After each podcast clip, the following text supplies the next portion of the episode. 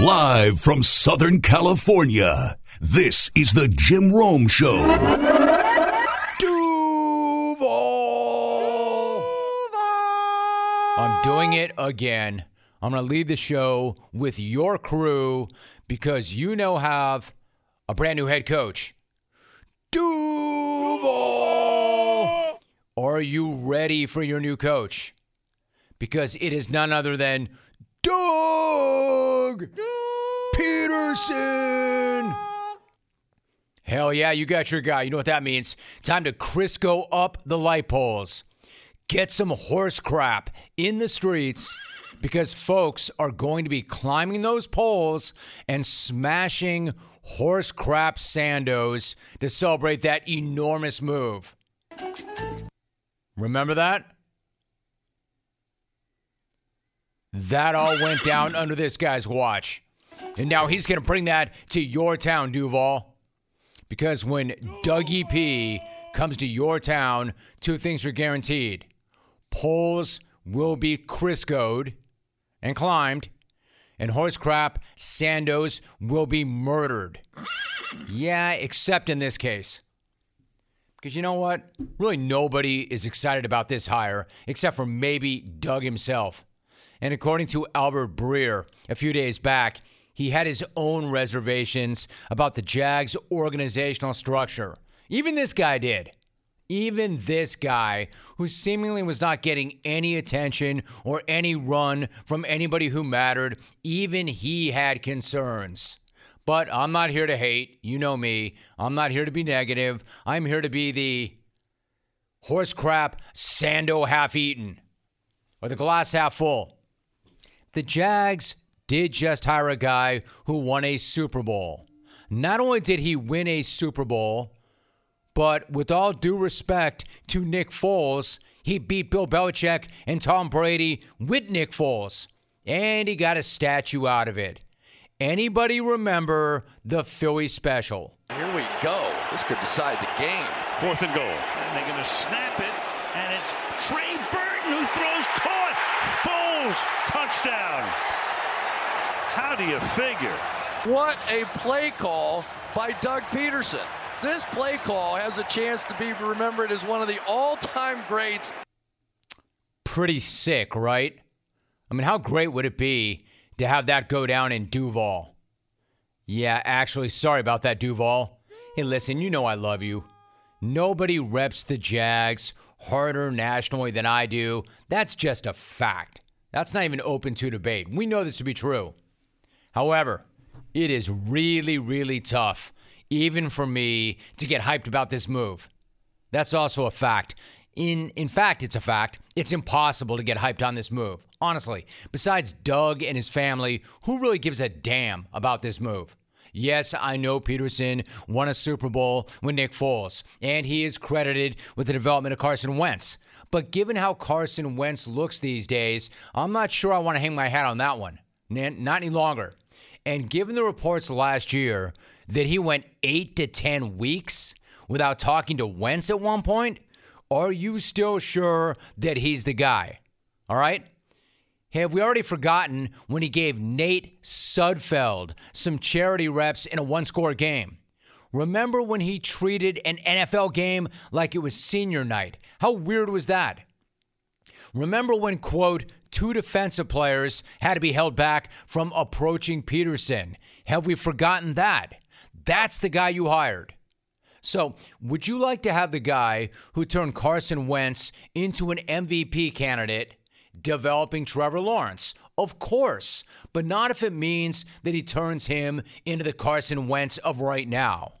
Like, I'm not sure how much of Wentz's collapse is about Wentz and how much of that is about Doug Pederson. But if you're asking me who I'd rather have running the show, I'm going to say Byron Leftwich. I am.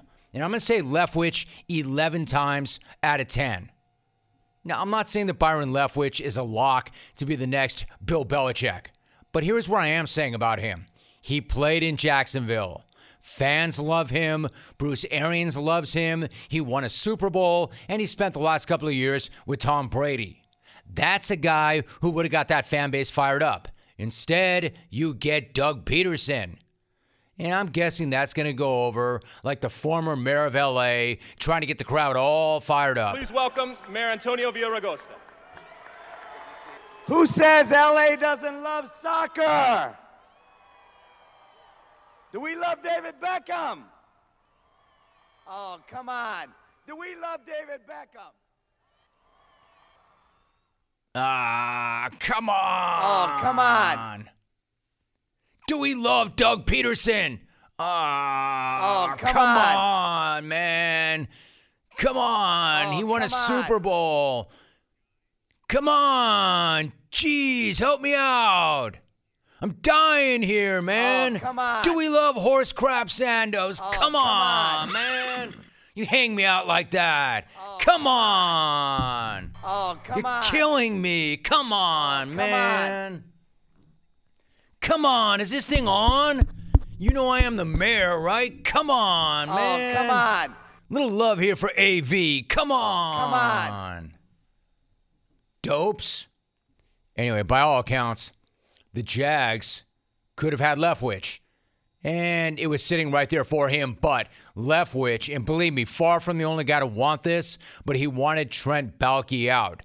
Just like a huge chunk of the fan base wants Baalke out. Just like the most important Jags fan ever, the Queen, wants Baalke out. If hiring Leftwich meant that you had to fire Baalke, then you fire Baalke. And I don't even care that Leftwich has never been a head coach before. Because Leftwich would have made that organization better before he coached a single game. Also a fact. But instead, the Jaguars choose Baalke over Leftwich, and then they settle for Doug Pederson for reasons that nobody can really explain. The hell is it with Shad Khan and Trent Baalke anyway? The guy has not had a winning season in his last four years as GM. He and Jim Harbaugh did not see eye to eye in Frisco, which is understandable. But then he hired Jim Tomsula, which is not understandable. In fact, that's inexplicable. I would not say that. I wouldn't say it. I would not say that. I wouldn't say it either. I would not say that. I wouldn't Really, say Tom? it. I would not say that. I wouldn't say it Or Jim? I would not say it. Or. Tom? I wouldn't say it either. Or whoever the hell you are? I wouldn't say it either. I would not say Hey, that. and by the way, wouldn't say it what did Baalke do after that? You want to talk about inexplicable? You want to talk about inexcusable? He hired Urban Meyer. Let me repeat that. He hired Pervin Liar. Heartbreaking. Hey, happy hump day. A retro, a retro happy hump day. Or a future happy hump day, Perv. That was devastating. Let me repeat that. The guy who hired the worst NFL head coach ever. A guy so horrible, he lasted only 13 games, which, by the way, was nine games too many. How does the guy who hired Urban Meyer still have a job? Somebody explain that to me. And worse yet, how do you build your entire organization around the guy who hired Urban Meyer? I'll tell you what, that is some amazing loyalty to a guy who generally has been terrible at his gig for years and that nobody around the league really likes or respects. And by the way, pretty awesome look for the NFL to be facing a lawsuit for racial discrimination in the hiring of head coaches and then watch the first six jobs go to white guys. Yep, that's all working out great. Nothing says diversity is core to everything we do, end of quote. Like Doug Pederson and a slew of white coordinators getting gigs while black coordinators with Super Bowl rings and great resumes get nothing. So, am I saying that Leftwich is guaranteed to be a great head coach? No, because nobody is. But let's not act like Doug Pederson is either. And by the way, if Pederson is such a lock to succeed, and that's the guy, what took them so long to hire him? He interviewed with the team like five weeks ago. So if they liked him so much, why did they not pull the trigger then? Why would you wait more than a month to hire a guy that you first spoke to? Yeah, that's how you know it's a great hire. That's how you know everybody was so hyped on the impression he made. They spoke to him and then they iced him for five weeks. Because that makes so much sense. And so what happened during that time? They made a run at Leftwich. And then ultimately got rejected by him. And then, and then completely butchered the opportunity to even interview Kevin O'Connell by reportedly not getting their timing right on the scheduling. Oh, and then the other candidates reportedly were turned off by Baalke's presence. Again, bottom line, if you cannot get access to a full pool of candidates when you've got Trent Baalke as your GM. When people are saying, no, we don't even want to talk to you while that guy's your GM, then why is that, that guy your GM? That's what's so crazy about the Jag search.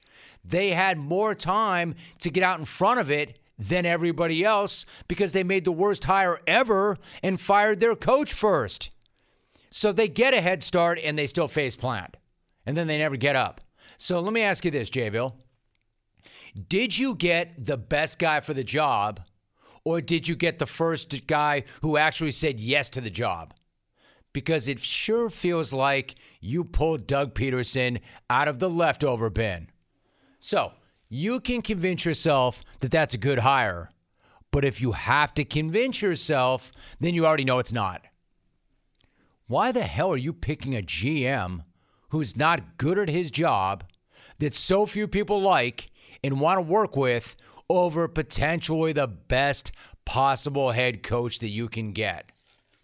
And again, just being the guy who hired Pervin Liar is grounds for firing.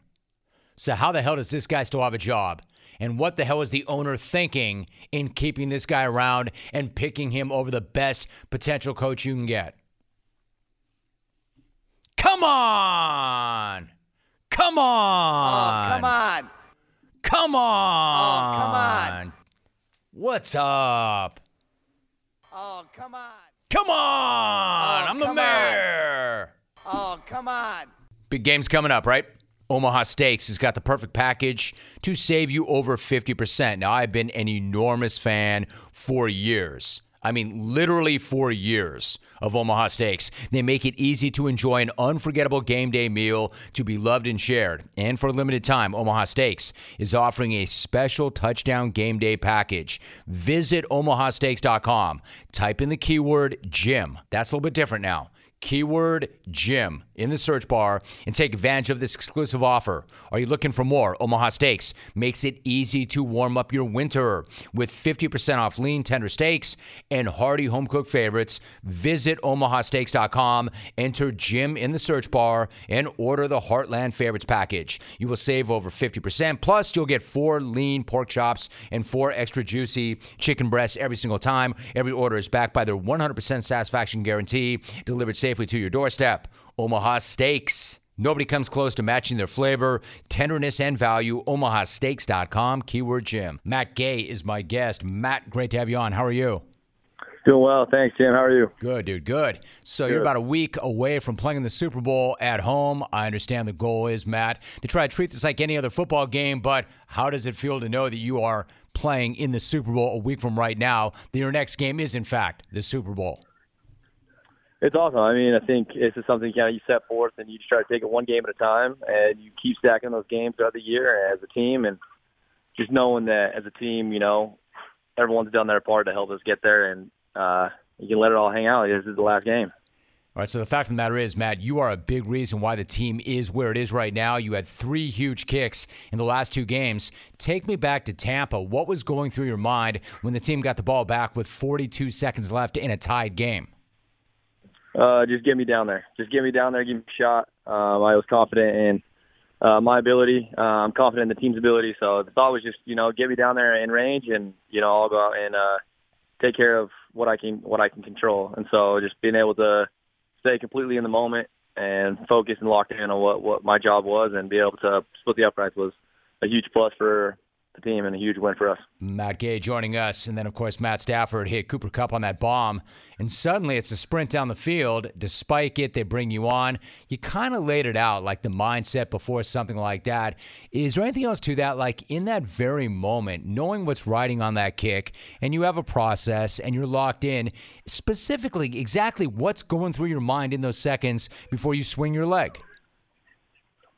Uh, nothing just yeah. trying to be you know, locked into my process, taking my steps the same as I would always take them. You know, same exact tempo, same exact rhythm.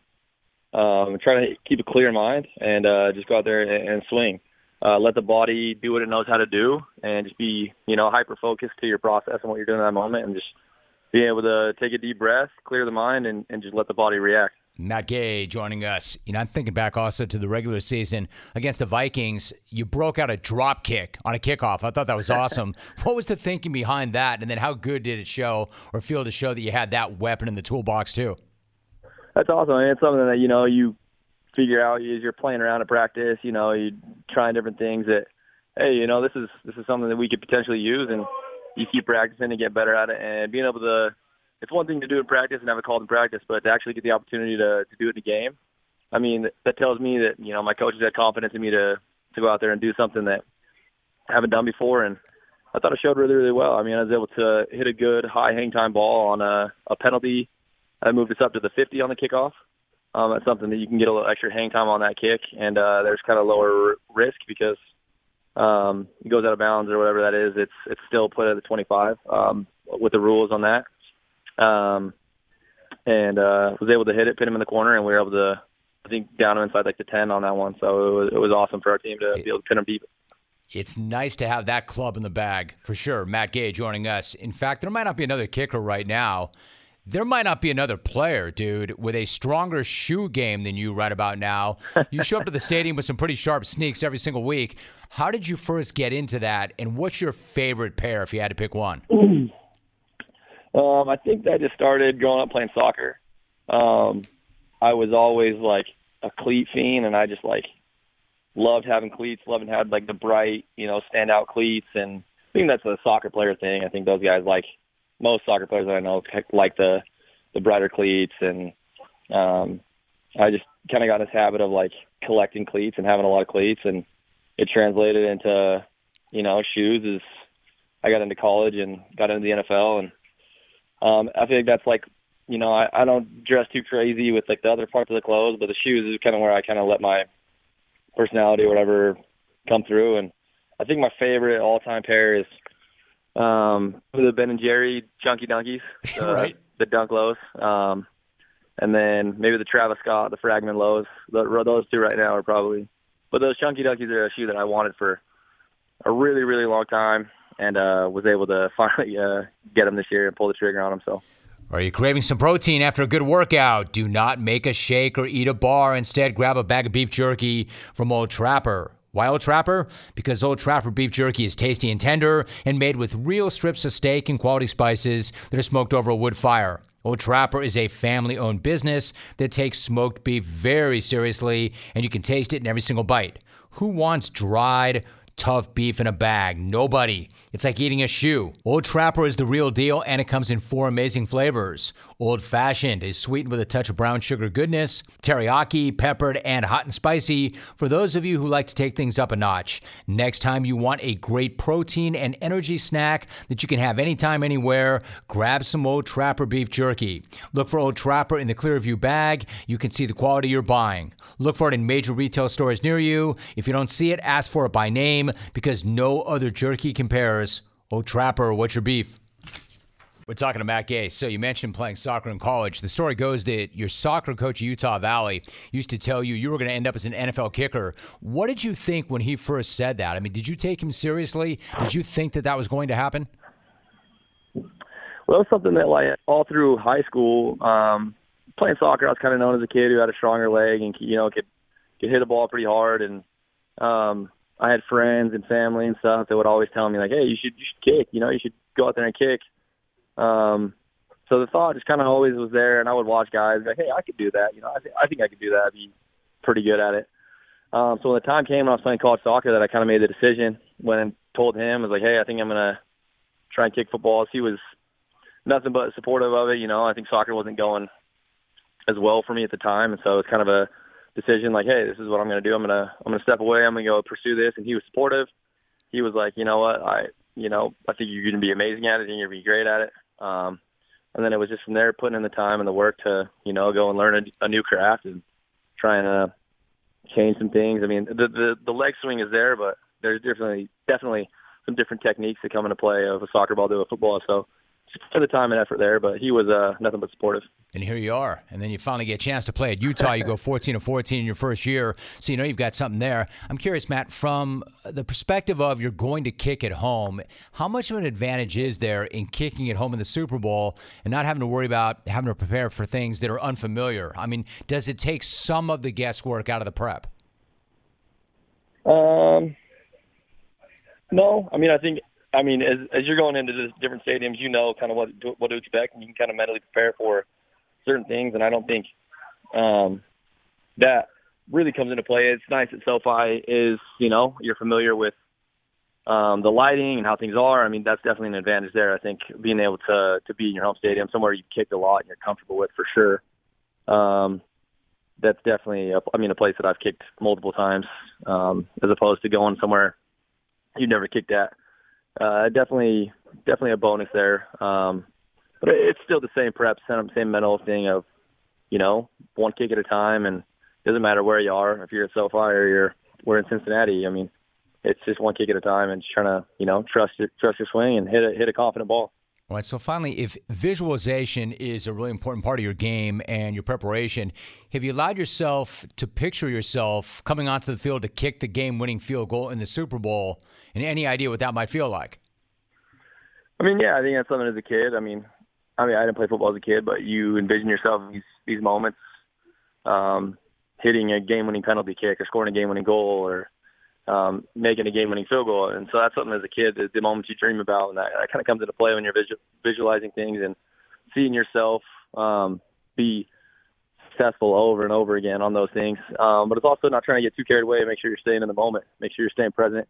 Not just visualizing that kick, but visualizing every kick, visualizing a PAT in the first quarter, and visualizing kickoffs, and um, just you know being able to visualize these things and just see yourself being successful at it over and over again in your mind definitely helps. And it's it's it's not just a big one; it's it's every single kick. So being able to visualize the whole process, the whole day, um, is something that is key, I think, for me. Okay, see, I, I, before you go, just let me pick up on that. It's not like you start to walk through the process as you're kicking into the net. It start. It's the entire day, right? Is your process starting from the second you wake up that morning? Yeah, you have different rhythm. I mean, there's game days or different routines, right? I mean, you play earlier in the day or you play later in the day, so there's different things. But I mean, being as consistent as you can. I mean, once you get to the stadium or a routine that you have when you go to bed or certain things like that, just being consistent with your whole process and make sure that you go through, you know, the mo uh, not just going through the motions of what you do, but being you know consistent and staying present where your feet are planted throughout the whole thing, not getting carried away, not looking too far ahead, and just staying in the moment. And also just being able to, you know, be able to be, um, what's the word I'm looking for? Um,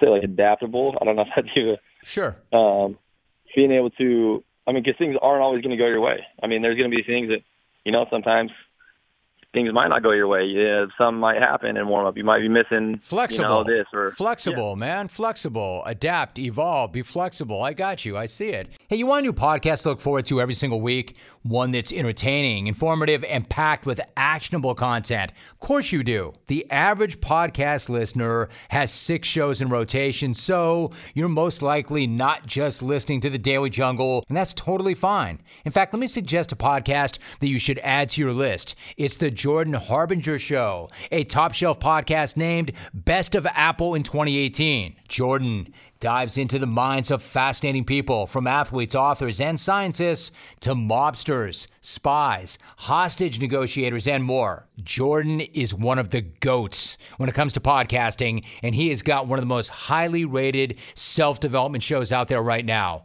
Point blank, this dude is smart. He's funny. He is easy to listen to. You will find actionable advice that can improve your life directly. You cannot go wrong with adding the Jordan Harbinger show to your rotation. It is incredibly interesting. There is never a dull show. Search for the Jordan Harbinger show. That's H A R B as in boy. I N as in Nancy, G E R on Apple Podcasts, Spotify, or wherever you listen to your podcasts. I do want to take a second and throw a birthday shout out to somebody pretty critical to this program, somebody who's got history with the program. a person whose voice can be heard quite often on this program, somebody who I always admired greatly as an athlete, somebody that I used to like to interviewing quite a bit on this show.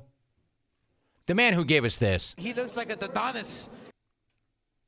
The very least that I could do for my dude, the legend, Oscar De La Hoya, is wish him a very, very happy 49th birthday. Well, that's something. Oscar's 49. The thing is, nobody really needs to wish him a happy anything because if you've seen his birthday photo shoot, you already know. You don't need to wish this guy happy birthday. Because when you wish somebody a happy birthday, in effect, what you're saying is, have a happy birthday. I hope your birthday is happy. Oh no. If you've seen the birthday shoot, you already know he doesn't need your wish. My man's having a really happy birthday. A really, really happy birthday. Befitting of a Dadonis? He looks like a Adonis. Quick disclaimer here before I go any further. If you're not interested in seeing a 49 year old man with no pants on, do not Google search De La Hoya birthday. Don't do it today. Don't do it ever. Because if you do do that, you're going to see that photo shoot. A pantsless photo shoot. I'm warning you right now. You're going to end up seeing tidy whiteys. You're going to see a banana hammock. You're going to see Oscar rocking the full on Donald Duck look. And you're going to see something that's not a birthday, but a bulge day. You're also going to see the most awkward attempt awkward? at eating birthday cake ever. Him being fed his cake by his girlfriend, Holly Sonders, who also is not wearing all that much. Now, the last part of that may sound interesting to some of you, but once again, I'm telling you, once you see that Dadonis, he looks like a Dadonis celebrating his bulge day, it's not something you can really unsee. Now, I would put the pick up on CBS Sports Network, but A, I like working here. And B, we'd have to pretty much bulge out, blur out the entire thing. Luckily, I do know somebody who could describe this photo shoot better than I could ever describe the photo shoot. Look at, look at, he looks like a Adonis. He looks like, he looks beautiful. He looks in shape. That's The way he's got move side to side. Move the head. Move the head side to side. Don't smother yourself. Keep your distance. Keep your distance. Throw your punches long, and you can take down the USSA. I gotta admit, man, this dude. I mean, this dude's not wrong right? I mean, he, he looks all right for a middle aged dude. I mean, I'm sure he is okay, I guess. Or I'm not sure he's okay, actually. Look, I'm no medical professional, but I don't think that I need to be one to diagnose this cat. And my diagnosis of this cat is that he's a complete bleep show. A birthday shoot. Have you seen this birthday shoot? And how did the pictures of the birthday shoot get released to TMZ? I don't know. At least dude's got his shirt on. At least he was not the one in lingerie this time. At least he didn't make us look at his washboard abs. Oh, you can wash your clothes on my abs right now. I hey, I was already going to do a laundry. I was going to do a load right there. All right, Oscar, your prediction for July 3rd. How's it going down? No matter who you pick, what's the prediction? I don't care who it is. I don't care who it is. I will fight till the end. I will bleed till the end. And I will go down till the end. Yeah, that's a given. Pretty clear how this dude gets down, which is probably why a tidy, whitey photo shoot is not the only thing he's in the news for this week, and it's not. And I will go down till the end. Even more shocking, Oscar wants to get back in the ring because, of course, he does. Not only does he want to get back in the ring, he wants to get back in the ring and have another fight with Floyd Mayweather because, of course, Floyd does too. A fight that he says five million people would buy. Oscar says that. 5 million people. A fight that he says would get more attention than Mayweather McGregor 2. 5 million or 5 dozen. 5 million or 5. 5 million or nobody. Dude, I say this to somebody that always admired you as a fighter, even as a promoter for a while, and as somebody would come on this program. Dude, nobody wanted to see or even asked for your birthday porn shoot.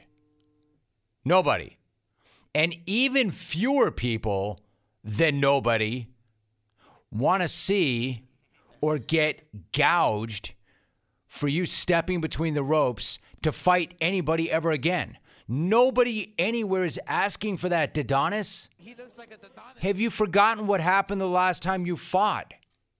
Have you forgotten how long it's been since you fought? I haven't. 2008, and Alvin's legend and hero, Manny Pacquiao, broke your face. And look at Manny. Look at the amount of punches he's throwing there. And the power. Here's a guy that's come up from 106, and he's a legitimate welterweight power puncher here. Alvin was ringside to see his idol break Oscar's face. And look at this guy go. De La Hoya's in trouble. He can't get off these ropes here. Nothing Get is that working for out Oscar. of here. Manny's punishing him right now. Oscar's heels there. Hey, Alvin, you know there is no cheering ringside. There is no cheering in the press box, Alvin. Alvin's like, get that bleep out of here. Dedonis. Anyway, anyway, that was the last time that Oscar fought. Oh, wait. And if that's what that sounded like then, that was the sound of him getting his face broken and his head caved in by Manny Pacquiao. Fast forward 14 years, and now this guy wants us to believe that we're interested in seeing him fight again and that we would pay for that? Right, dude. And I wants a private jet. And Alvin wants to be less potent. And Chalk wants new hairline. And Rit wants any hair at all. Look, dude, terrible idea. it's a terrible idea, obviously. It's a stunt, obviously. It's a cash grab, obviously. But then again, my man Oscar is not afraid of terrible ideas, right? Like putting out the pantsless hammer. Those picks. Hell, even Brad in Corona would blush over that. Oscar might be delusional, but there are a lot of people who have a lot worse of a life than that dude. I mean, the champ's lived a good life, right? Apparently, he's still living a good life. And you know he's living a good life because he celebrated his 49th birthday by breaking out the tidy whiteys, the bulge. He got face cake or cake hammered into his face, released the pics, and had himself a day. I would ask my guy Dana White what he thinks of Oscar's birthday porn shoot, but I think that Dana already knows. Cokehead nutball. Well, I think I already know what Dana thinks. What else, Dana? Oscar De La Weirdo. Dana, my first in studio guest in nearly two years. Dana White. Dana, you good? Oscar De La Dummy. De La Cokehead. De La Dummy. Cokehead nutball. De La Nutball. Oscar De La Weirdo. De La Weirdo. Oscar De La Dummy. Cocaine isn't cheap. It's expensive. Got to make money. Thanks, Dana. Yep. Wow. I don't care who it is. I will fight till the end. I will bleed till the end. And I will go down till the end. My man, you know why that is? If you go down, it is the end. And I will go down till the end. Yeah, because if you go down, it is the end. Never bet alone ever again. You can join in on the action by downloading WynnBET today and become a part of the newest sports betting app on the market. That's right, WynnBET.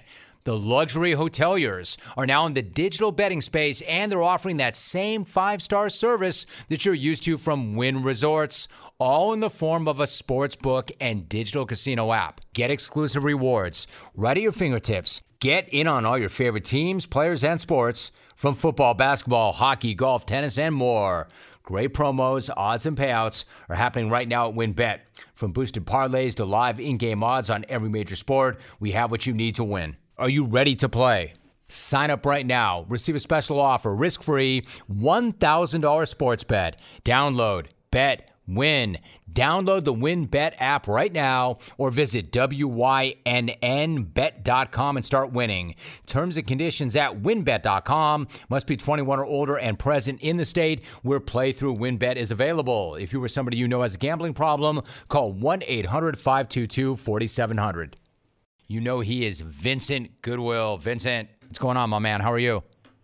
I'm doing good, Jim. How about you? Good, dude. Good. Great to have you back. Thanks so much. Let me start with the Clippers and the Lakers. The Clippers beat the Lakers last night. Vincent, without Kawhi and without Paul George, obviously the Lakers are a mess this year. But what's it tell you about Ty Lue as a head coach that the Clippers are two and a half games up on the Lakers despite missing two of their biggest pieces?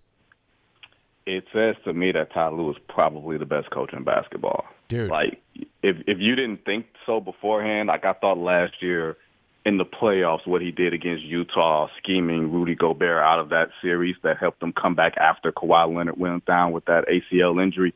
I thought that was pretty masterful. And the fact that he's doing this now with virtually no stars, no even top half at their position players, like Reggie Jackson being their best player at this point, and he's not a top 15 point guard, but they're putting it all together because they're out scheming you, they're being out motivated, they're doing everything better than you in ways that you shouldn't be doing. Like I think that's literally speaking to Ty Lue. I think Ty Lue and Erik Spoelstra are the two best coaches in basketball. Like you know the old bum Phillips saying they can take theirs and beat yours and take yours and beat theirs.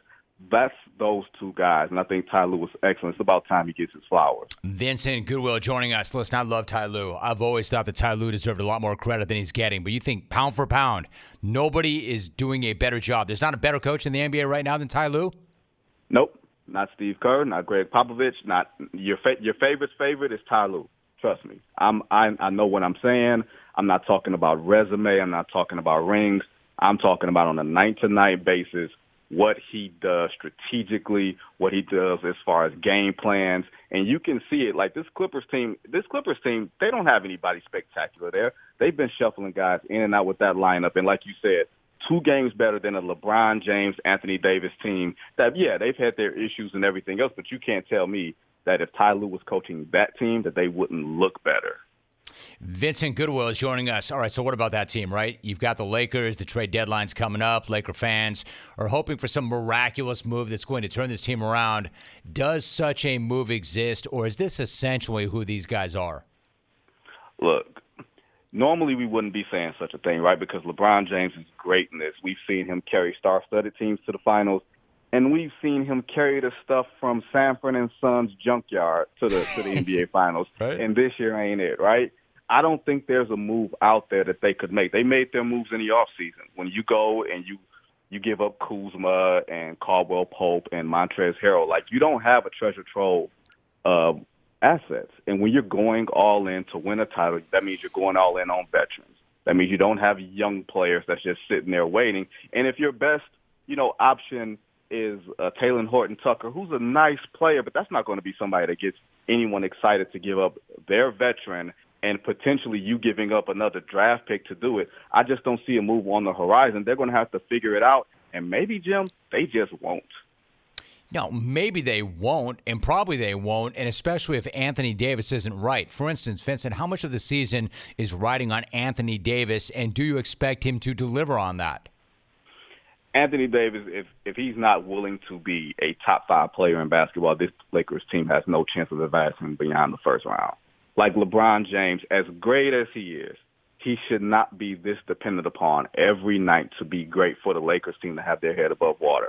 Anthony Davis, from a talent standpoint, should be just as impactful as Joel Embiid, just as impactful as Giannis. But from a night to night basis, it seems like when he's out there, he doesn't want to be that. He doesn't have that extra ump in him. That's why a lot of people, Jim, a lot of people were really surprised that he made that all time 75 list because they hadn't seen it. They hadn't seen him carry a franchise. They hadn't seen him be willing to exert his stamp on a game every single night, and he still hasn't done it on a team that is begging for him to do it, in part because he can't stay on the floor. I was going to say, in part because he can't stay on the floor, but what's the other part? Like, why does he not have that it, that killer instinct, whatever it is you're suggesting that we know that guys have to have, that the very best have? Why does he not have it? Does he just not want it, in your opinion? I don't know if he doesn't have it. It's just that how often do you display it? And to me, from a talent standpoint, you know, just historically, Tim Duncan, Kevin Garnett, he's a hybrid of both. And yeah, Kevin Garnett did a lot of barking, and a lot of that was performative and everything else. But Tim Duncan wasn't that barking loud dude. He was just a dude that brought it every night. You weren't going to move him physically. You weren't going to move him, you know, mentally and everything else. And Anthony Davis seems like a dude that just drifts a bit, that he doesn't, that he's sort of hesitant, that he's okay with just drifting and, and not necessarily putting his stamp on the game. I'll say this to you, Jim. That thing that we saw in the bubble where he was the best outside shooter he's been for his entire career, where he shot, you know, whatever it was, 50% outside of 16 feet. We haven't seen that dude since. And when you're not that guy, that means you pack, you pack your big behind in the paint and you dominate there he hasn't done that. And I don't know, maybe that's a physical thing as far as him not wanting to be hurt because whenever he takes too much, he winds up getting hurt and he's trying to conserve his body because he's a little more fragile than most seven footers because he's just awkwardly built. And that's probably no fault of his own, but he does have to manage that. And maybe it's just the wrong place, wrong time, right player situation. We're talking to Vincent Goodwill. I like that. Vincent Goodwill joining us on the program. Let me ask you something. If you were to hit, I'm changing up on you now, if you were to hit Steve Nash, with some truth serum. How do you think he feels about Kyrie only playing in road games? This dude is trying to cost me my job before I get a chance to get a resume. That's what he's saying to himself. Does Kyrie, does Kyrie just not like me?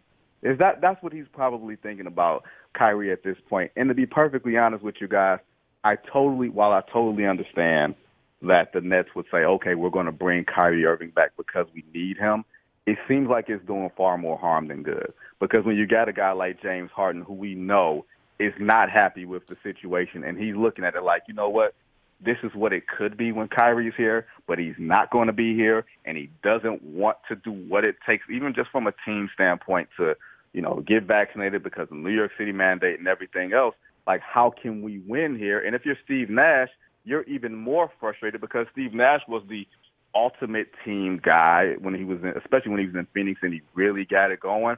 He really probably doesn't understand from a coaching standpoint why Kyrie isn't doing this. You're going to be as supportive as you can publicly, and that's I guess the way that you should be. You don't want to throw a player like that under the bus because we know Kyrie can go left when everybody's going right. So they're doing and managing it the best way they can. But I wonder at some point, do they say, hey, you know what? This just isn't working. And the best way for us to do this is to develop some day-to-day continuity. So if Kyrie, if you're not going to be around day to day, you can't be around. Mm. Vincent Goodwill is joining us. Then you got reports that James Harden would like to get out of Brooklyn, coupled with reports that Philadelphia would be interested in him. Could you see a Ben Simmons for Harden trade happening at some at some point? I mean, I'm sure that uh, Sean Marks has a Ben Simmons and Tyrese Maxey for James Harden deal on his table right now that he's just not entertaining. So could I see that happen after the season? Absolutely, because at some point you're going to have to move on from Ben Simmons, and if James Harden is as unhappy as people are saying that he is, and I am under no delusion that he is happy with that situation, absolutely, that's probably the best player for either side that you could get back in a trade. Like James Harden I think is starting to decline in his career, and he's going to want to get paid, and he's going to want to have a long-term contract that he can sort of ride out as, it, as his game goes down. So yeah, why not hook up with Daryl Morey and play secondary to Joel Embiid? And if you're Ben Simmons, while I'd much rather Ben Simmons be in a quieter situation and not New York, that might be the best place that he can go to given the circumstances, because Daryl Morey's not going to trade him for spare parts if he feels like he can get them for James Harden. Vincent Goodwill, my guest. All right, so I can go any number of ways with that, but let me ask you this because you mentioned Joel Embiid. What do you make of how Joel has played this year without Simmons? I think if there's one winner in this whole Ben Simmons, uh, Daryl Morey thing, is probably Joel Embiid. Right. Because I didn't think that he could play better than he played last year, and he the only reason I didn't vote for him for MVP was because he wasn't available for enough games. And this year he's like, I'm going to step it up another notch. I'm playing even harder. I'm carrying this team on my back and you look up in the 76ers, even though they have some weird losses, they're right in the thick of things in a better Eastern Conference. If they had someone like a Ben Simmons, I could see picking them to go to the NBA Finals. And trust me, that is not something I would want to do. But Joel Embiid at this point might very well be the MVP and would very well be the single reason why you would pick them to get through the East. I agree with you. I love what he's doing. I love the way he's playing. Now, before I let you go, you wrote about something that has bothered me as well lately, and I'm glad that you did. Ejections in the NBA. How big of an issue is this? And then where does the problem lie? Is it with the players or is it with the refs? It's with the refs. And I'm not a, you know, pro player in a traditional kind of way, you know, employee employer type of thing. But when you look at the league and you know how the league wants to promote their stars and their and the league often promotes emotion but you can't have emotion if players even in the standpoint of competition of getting in another guy's face even if it's in the, like a fun and games light kind of way but just letting them know hey I just got you on one whether I blocked your shot or I dunked on you something that'll be used in an NBA promotional video over the summer but you wind up getting a technical for it. Like the NBA's biggest problem is this they are afraid of anything turning into the malice at the palace. Because God forbid some black guys start fighting. We know how often that happens and how much white America doesn't like black dudes fighting, even though we rarely actually see it. So they want to have their officials be in control of anything that can escalate to that, even though we've never really seen anything escalate to that since 2004. They kind of need to let that memory go and let adults be adults. And sometimes, yeah, it does go overboard, but usually when guys get one technical, unless they're outright insane and losing it, they're not going to do anything to get the second technical. But you can't legislate emotion out of the game, especially when fans believe that players aren't as invested on a night to night basis anyway. And once they do get invested and they start showing a little bit of X, they start growling a little bit, they get technicals and thrown out of the game. Who wants to see that? Not even the other team wants to see that. I was going to say, I mean, seriously, how reasonable a concern is this? It happened once, and it happened 20 years ago. Jim, I'm of the mind of I was in college when that happened, and it was a it was the one time that something like that could happen. Fan throws something at player. Player happens to be borderline insane and Ron Artest. There's very little security, by the way. Like all of those things, it was the perfect storm. And I guarantee you, Jim, something like that is not going to happen again. Why? Because players like their money too much. They know that they can't go into the stands and do anything crazy. And I've seen fans say some crazy stuff to players, and the players will point to the refs, get them thrown out, and they would very much like to punch these dudes in the face. But they're not trying to lose out on money. So trust me, if you want to treat these players like adults and not like children, they're not in college or in high school, like you got to give people the benefit of the doubt. And unfortunately, the NBA has told its referees in any case where you're not sure of how it's going to go, kick them out. a double technical. He covers the NBA for Yahoo Sports. He did cover the Bulls for NBC Sports Chicago. He covered the Pistons for the Detroit News. He is still the pride of D of the D and a good friend of the program. Vincent Goodwill showing up the way he always does on this show. I appreciate you, my dude. Thank you very much, Vincent. Always, Jim. Appreciate it, man. You're the best.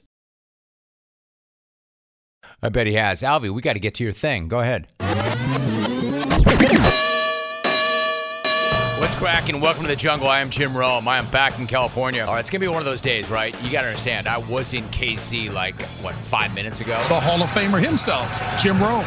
Hey, Jim. I'm back in Cali. I want to begin this show and this week by talking about the Kansas City Chiefs. And I'm going to do it with three simple words Patrick Mahomes choked. Uh, yeah! It's deflected and intercepted nice. by Vonn Bell. This guy's on pace to be a legendary quarterback. That's still true. But he did choke the hell out of that game. How else would you describe what they did? What I'm saying is that just can't happen. And it did. The Chiefs fans keep calling, saying, I don't want to go on the air. I just know the fix was in. He is Charles Robinson. Wait, this is breaking news to me. The league fixed it so that the Bengals. Welcome to my world. Welcome to my world, bitch. That's where you win. I don't know if you guys said this yet or not. Email. Opening to your show feels a little off. Maybe you you can blast some country music on the NFL on CBS. Let me tell you something. All of you poking fun, y'all think you could roll? You think you can handle this? I can't hear myself think. You morons can't even make phone calls. A very good friend of the program. He is Tom Curran. I happen to consider the program a very good friend of mine. Oh, yeah. Still didn't get him. Oh my goodness, how did he get away? Jones had him twice. This is who Joe Burrow is. This is what this guy does. You imagine this guy leading a four win Bengals team, not only to the Super Bowl, but a win? What? Can I get you something to drink? I said, What kind of vodka do you have? He goes, I don't know. It's some craft vodka. I said, Fine. I get that craft vodka. It comes out finally. Ass. I'm gonna take it day by day. I, I guess we could run it all back all over again. I guess we could graduate him all over again. You know, like saying goodbye to a guy at the party a second time. Shaka Smart is my guest. Can you be lost in the fight 24 7? Well, Jim, you're lost in the fight when you do your radio show. What we're talking about is being present. Just being able to kind of clear out some of the clutter that the past and the future tends to create in our mind and lose ourselves in the present. Punches being thrown and high chairs flying. You know, I was all ready to talk Golden Corral steak brawl this morning. From what I heard, it was over steak. Eating your own shoe would probably be more tender and tasty. Darius Slay joining us. And then, Darius, your former teammate Matthew Stafford is going to the Super Bowl. You called it too. Everybody's just always been like, Stafford can't never get over the hump this, hump that. You know, he put us on our back every day, every week. Seven comebacks in one year. It was crazy. I'm hoping he win that thing, man. Belichick text, and I quote, sorry, I effed this up. In other words, oh, excuse Oh, me, excuse my me, my bad. bad. Never happened, my bad. I'm sure you'll me, get the next bad. one. Just Sorry. delete it. I I'm sorry, my bad. Michael McCann, does he actually have to win at trial, or is getting to discovery a huge win? Yeah, great question, James. It, it's the latter. I mean, this this is probably never going to go to trial. If it goes to discovery, suddenly it's super threatening to the league. Stuck nut. Ducknut.com. What time are you going to be at Kit's place tonight in Huntington Beach? Because me and Pullock are going to be there. No, I will not be there tonight. I will be there all night. And uh, why don't you slam that into your take box? The ultra amiable pool physician, Bruh. Silk Bag, very possibly the next governor of your beloved state of Cali. Oh, come on. We are joined by Josh McDaniels. Hey, Jim, it's great to be with you. Uh, it has been a minute, but super excited for this opportunity. It's really exciting. I don't want them to become something so powerful as our government. What do you think about that? Hello Kitty is a little girl is the most redonkulous thing I ever heard. to Mario Davis. So Sean Payton recently announced that he was going to step away from coaching. To be able to win and create that type of atmosphere is rare, and it really just speaks to how great of a coach he is, and he's definitely going to be in the Hall of Fame one day. Anyway, Jerry West deserves a hell of a lot better. Apologize to this guy and make it right. Come on, man. They're showing my guy Elden Campbell more respect. They're showing Eddie Jones more respect. They're showing Nick Van Exel more respect. Chris Harris Jr. joining me. Who gave you the most challenges and problems and why? Mm. Ooh, that's a good one right there. I might have to go with Big Ben. Big Ben. I wanted to tell you about the time that I met OJ and Al Callen. My buddy stands up and said, Hey, how about a picture? And then let me guess, Marcus Allen bought you guys drinks. Matt Gay joining us. Exactly what's going through your mind in those seconds before you swing your leg? Uh, nothing. Not Steve Kerr, not Gregg Popovich, not your fa- your favorite's favorite is Ty Lue. You know, this is my favorite spot. Great to have you back. See you Appreciate next you. week, buddy. Have you ever once heard me reference on my own What's my name? a happy ending? Love what you do, man. Thank you. It's a dynasty, clones. You know how we do it. Slice bread. Live with less, experience more. LJ Stu without the nicks and cuts of a blade. And I will go down till the end. Thanks so much for doing it, man. Have a great weekend. Oh, you have a better one. Good night now! Good night now!